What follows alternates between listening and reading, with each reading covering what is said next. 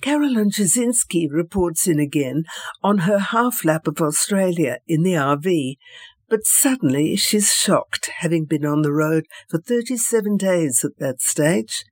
She is shocked to have left behind the emptiness of the Australian outback, the big skies, the quiet.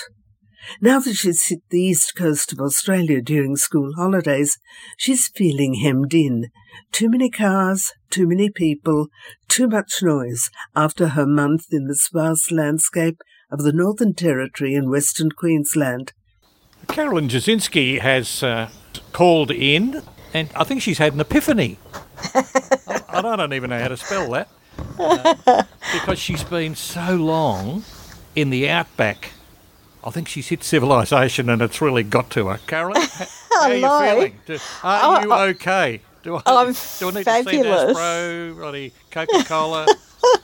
I've just had a real shock. We've come from the bush to the beach, and we had, I was counting it day by day, 37 days of driving this half lap. So we've gone from Adelaide up through the centre of Australia, along the Stuart Highway, up to Darwin, did a side trip to Kakadu, back to Darwin, and then backtracked down along the Stuart Highway to this little town called Three Ways. It's not really a town, it's more of a roadhouse.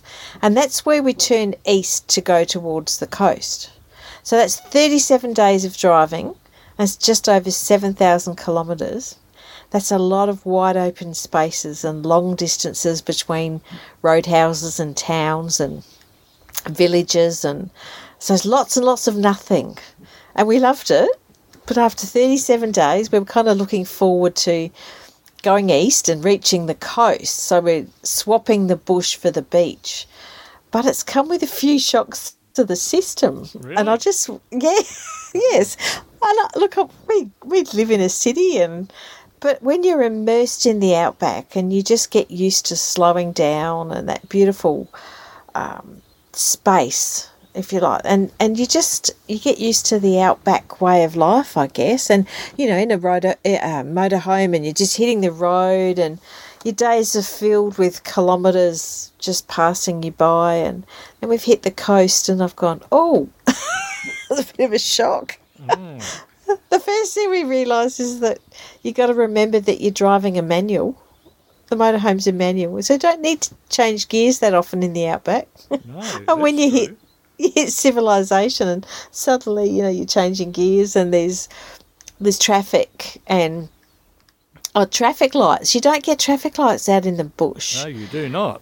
Except when you've got roadworks, and we've laughed a couple of times because we've hit roadworks in the middle of nowhere, and there'll be a traffic light, and it's just one little red or green light that you sit at, and you wait until, and it might be 10 or 15 cars coming the other way, and then the light turns green and you move. But just to see a traffic light in the middle of the Australian outback is quite a novelty. That's radio controlled from the other end, right?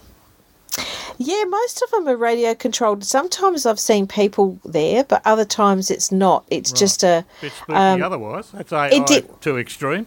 Well, they detect the traffic. Right. And then there'll be a certain time span between when they let the last car through and then when your light turns green. It's quite clever. Mm.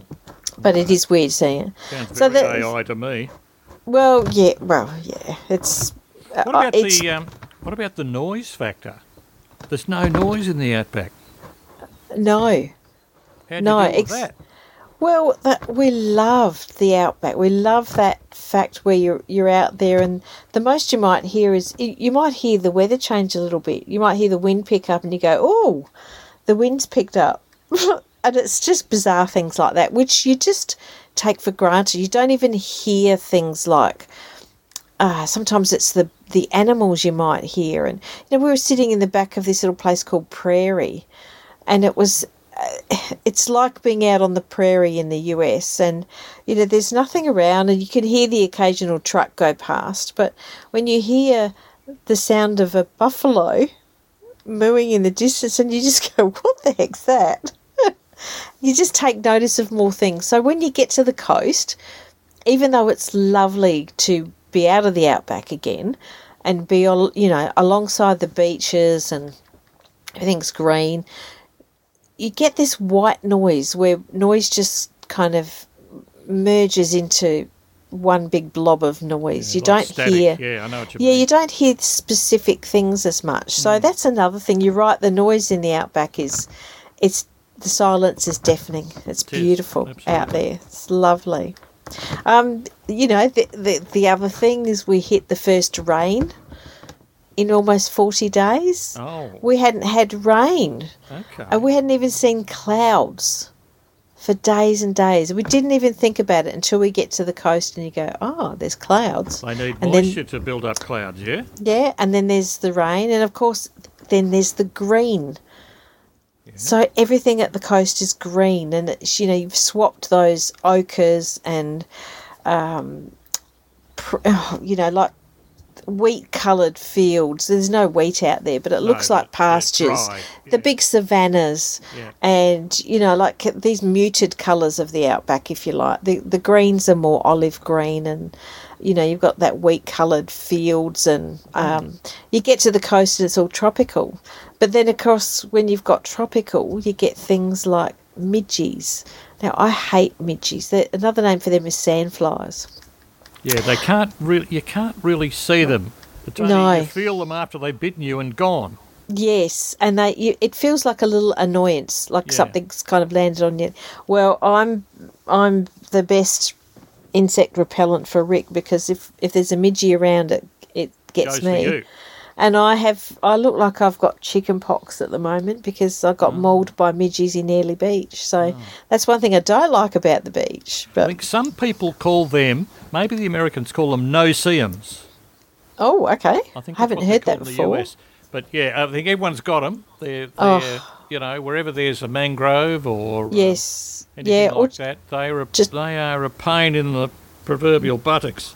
They really are, and I've had a terrible reaction. But anyway, so while it's green, that's the lovely side of it, but then comes the midges, and that's not such a good sign. Yeah. And then space. So the biggest difference, I think, is that when you're in the outback, you've got so much space around you. When you get to the coast, suddenly you've got streets, and you have to watch how wide the motorhome is because the streets, you've got buildings and things like that, and you know, we're in caravan parks now and space is at a premium, so it feels a little bit like you're crammed in a bit. It doesn't take long to get used to it, but it is just a shock to the system. So okay. But I had some interesting stats if you need to. Any stats? Yep. Bit of anybody data is always good. Anyone who's thinking of doing a big road trip.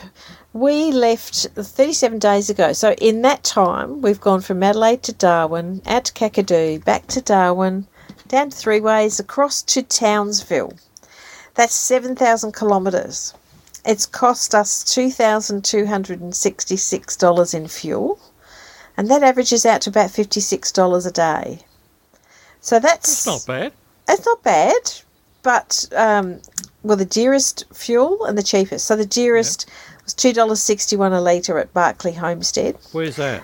That's along the road where we turned east to go to the coast. So we've come down to Three Ways. So along the Stuart Highway, it's about 1,000 kilometres back down from Darwin towards heading south. Heading towards Mount Isa, is it? Heading south first, and then we turn it Three Ways, and then that's where you are heading towards Mount Isa, and you're going east towards the eastern seaboard. Okay. So Barkly Homestead is out in the middle of nowhere, and it's fabulous. I love it out there, but it's in the middle of nowhere, so you've got... Getting their money's worth out of the petrol. Yeah, and everything's remote out there, and they do have signs up saying that... you know, before you whinge about the prices, please think about the fact that it's an independently run homestead, and they provide powered sites and caravan parks, and they've got a few cabins and things out there, but they'd get no assistance from the government. So, you know, they not proudly, but they say, you know, like, we have to charge because we don't get any help. And you're using diesel, right? Yes, Just in case there's people out there in ordinary cars. Yeah, so that's $2.61 a litre there. Cheapest fuel was $2.04 a litre at Port Augusta. Yeah, I'm down to Port Augusta. It's $2.34 here. Oh, right. Well, I'm at Rockhampton at the moment. It's $2.20. Right. So that's another thing you notice, that as you hit the coast, the price of petrol comes down, but accommodation is going up. So especially along the eastern seaboard, as soon as you hit water, caravan parks go up. Yeah. So our accommodation, the cheapest accommodation we've had is all the free camps that we've been doing along the way. The only price you have to pay there is the price you pay to use a long drop toilet. And the peg for your nose. Yeah, so for anyone who hasn't tried a long drop toilet, it's basically a hole in the ground with a toilet stuck on top. Mm. And it can be okay, but can be a bit wolfy. Yes. Yeah. Okay. The dearest accommodation, now I'm talking powered sites in caravan parks, right? Because we've got the motorhome, so we just pull up at somewhere. Yes, yeah. If we're not free camping, we'll go to a caravan park when we need showers and a bit of power to recharge things. So the dearest we've come across was Dundee Beach, and that's 90 minutes from Darwin. And it's a favourite with the locals from Darwin. It's a very big fishing village. Just after Crocodile Dundee? It was named after the movie. I did ask that. Okay. And the current owners weren't entirely sure, but they said, yes, it did come after Crocodile Dundee. Okay. So great place, but again, full of midgies. So go prepared with the tropical strength AeroGuard, insect repellent. So they cost us $65 a night there for a bit of grass and power. Right. So it's quite expensive, but it did have an ensuite bathroom. So and you pulled up next to that, did you? Pulled up right next door. So you got your own bathroom. Your own little bathroom. That's worth a bit. That's worth $20. It's gold. Yeah, it really was nice to spoil ourselves there. Yeah. And the second dearest one so far was Riverview Tourist Village at Catherine. That was only $45 a night. And that's at the gateway to the Catherine Hot Springs, so it's worth paying the extra there. The quirkiest, I think, was Dunmara, and that's also on the way down from Darwin. And it was only $29 a night, but it's only a roadhouse. So you just pull in because there's nowhere else to go, and you just hit the end of the day and you go, I need to stop for the night. It's $29 as a bargain, and it came with its own knot of cane toads. So I had to look up what a collective noun for cane toads was. It's a knot. And cane toads were K-N-O-T. But these cane toads are revolting. Yeah, so they look pretty horrible. They were guarding the shower block. And I thought, no, I'm not having a shower tonight. So, those are the talking distances. Our longest day was 463 kilometres in a day. Okay. And that was from Barkly Homestead to Mount Isa. And we pushed it a bit further so that Rick could watch the footy. There was Adelaide in something. Port power was on, so we went a bit further. But that's if for any of the nomads out there in their motorhomes or caravans, they would be going 463 kilometres, way too far. It's a big day. Anyone who's used to driving long distances would go, oh yeah, that's not too bad. But any of the people, the seasoned travellers, would say that's too far to go. It was a big day. And the shortest trip we did, well, I'm embarrassed to say, that was the day we went from Daly Waters towards Mataranka, but we only got to Larrimah. It was when we turned off, we've already spoken about it. Where we turned off to see a historic site and got bogged in the bush. Yeah. So that was our shortest day. Well, shortest distance, longest day. That took us hours to get saved. Fantastic. Well, that's actually great. That's great information for people who are wanting to do that. And whether you've got a car or a car with a van or a car with a camper trailer or something, you're probably going to be doing that sort of mileage. Not the most efficient way to drive around the country, is it?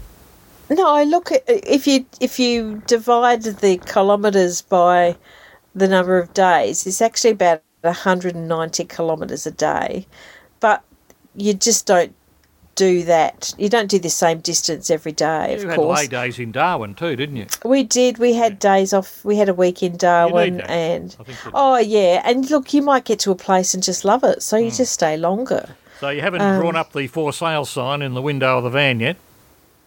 No. I'm loving it. Oh, good. Yeah, we've got another 7 months. What about a lap of Tasmania? That'd be exciting. Oh, yes, have to do Tasmania. In fact, we're supposed to be doing all of the eastern seaboard on this trip, but we're just loving the fact that we're winging it. And we've pulled up to Rockhampton, for example, and we thought, we'll just spend the night here. Well, we're spending two now because I love Rockhampton. It's a beautiful place. Okay. And there's heaps of little side trips, but I might talk to you about Rocky in a separate chat because there's so much to do here. Okay. There's caves, there's beach places. It's about 40 kilometres to the actual coast again, but you can take a ferry across to Great Keppel Island and you can take the dog with you. So I'm going to do it and find out what it's like, and I'll let you know. Absolutely. Well, thank you very much for today's gems. I think people will draw from that what they need if they want to do a lap. Of course, this is the time of year you probably want to be coming home from your lap. I wouldn't be setting out right now. It's getting hot up there, isn't it? Yes, that's why we're heading south. Right. So it's started. Yeah, I think they're predicting 36 degrees Celsius on Wednesday. Up here in Rockhampton. There's a heat wave across the country at the moment. Oh. But now is the time when you head south to get to places like South Australia and Victoria. You don't want to really be heading north for the wet season because the build-up is starting now, the tropical build-up, where they get lots of high air pressure and no rain yet. When the rain breaks in January is a bit of relief, but it's very short-lived. So it's better to go south around December, January, February. Some wise words from someone who's out there doing it. We appreciate you doing it, Carolyne, you, Rick, and Monty. And Monty. Monty the dog. Yeah, he's loving it. I think you're going to have to get a little a sculpture of the dog, sit it on the front like the flying lady on the Rolls Royce. That's fabulous. Have to chrome him and stick him on the front of the van. He could be like the Jaguar, couldn't he? With his hair flowing in the breeze. I think he looked fantastic. Very good. All right. Well, thanks, you very Graeme. Much for that, and we'll be in touch. Okay, thanks a lot. Carolyne Jasinski was speaking there with Graeme Kemlo.